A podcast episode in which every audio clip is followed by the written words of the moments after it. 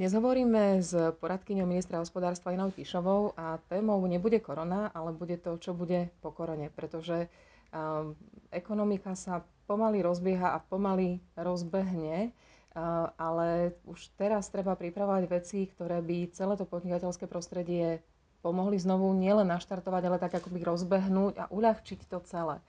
Uh, aké sú východiska, s ktorými rátate, alebo už je vôbec čas na to, aby ste s týmto zaoberali? My sa tým zaoberáme veľmi intenzívne, pretože ten nábeh bude veľmi dôležitý, lebo od toho, akým spôsobom štát nastaví niektoré veci, od toho bude závisieť rýchlosť, ako sa tá ekonomika opäť zotaví. Treba povedať, že tie východiska nebudú jednoduché. Tu neostane kameň na kameni.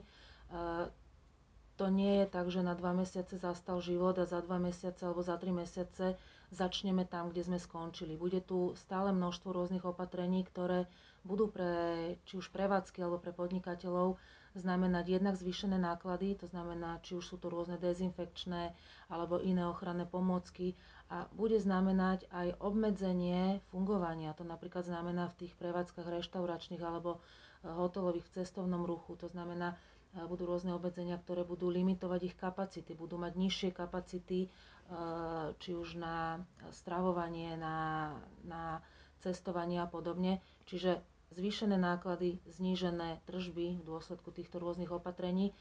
A my už dnes pripravujeme veľkú sadu opatrení na zjednodušenie podnikateľského prostredia. Je to tzv. Lex Corona.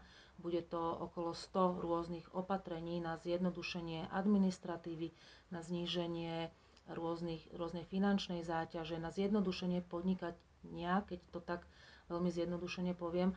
A verím tomu, že toto našich podnikateľov významne odľahčí. Sú to ale veci, ktoré sa budú aj príjmať, ale aj rušiť.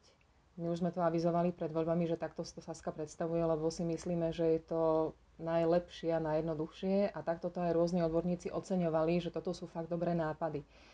Stále to platí, že okrem zlepšovania príjmania to bude aj, že škrtneme?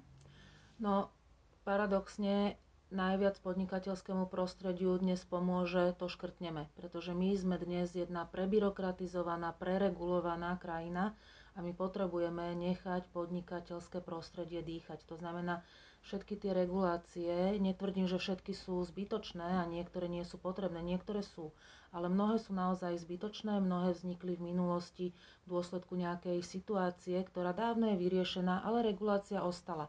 To znamená, my sa budeme snažiť odbremeniť podnikateľov od byrokracie, od finančnej záťaže, od rôznych povinností a to je práve to škrtanie. Väčšina našich opatrení je o tom, zrušíme takú povinnosť, zrušíme takúto e, nejakú finančnú záťaž, predlžíme lehotu na nejaké opakovanie nejakých kontrol alebo nejakých certifikácií a podobne. Čiže bude to veľmi veľa o zrušení. Vieme dať nejaký konkrétny príklad, 2-3, možno, čo možno o rok už nebude platiť, to, čo platí dnes?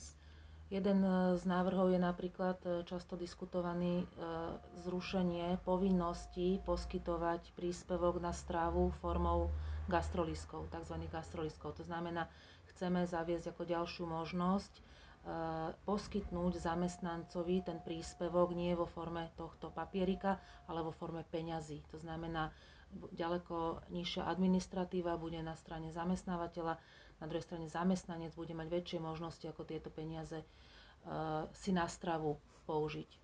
Viem si predstaviť, že sa ozvú mnohí tí, ktorí sú zvyknutí, že takéto veci sú a nie len tie gastrolistky, aj ostatné a budú sa ozývať, toto nerobte, táto vláda je zlá, lebo nám berie, lebo milí zamestnanci, ohrozuje vás.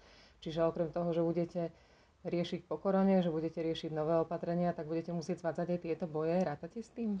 Samozrejme s tým počítame. Niektoré z tých tém už sú roky diskutované. Samozrejme vždy sa do toho vniesie aj e, istá miera lobizmu, to znamená tie spoločnosti, ktoré by takýmto opatrením prišli o štátom garantovaný, podľa mňa nezaslúžený biznis, tie do toho vložia veľkú mieru energie aby vysvetľovali ľuďom, ako je to strašne dôležité a samozrejme e, majú na to svoje sofistikované metódy. No bude to zase na nás, aby sme tomu argumentami čelili, aby sme zase my vysvetlili, aký je to prínos aj pre zamestnávateľa, aj pre zamestnanca. Sme na to pripravení. Pracuje už teraz teda nejaký tým na tom, že čo bude po korone, povedzme od leta, už prvé takéto, parlament rokuje v júni, potom zasa v júli, potom už v septembri, čiže možno už na jeseň prídu nejaké takéto opatrenia, ktoré už nebudú reagovať len na koronu, ale celkovo sa snaží zlepšiť to podnikateľské prostredie?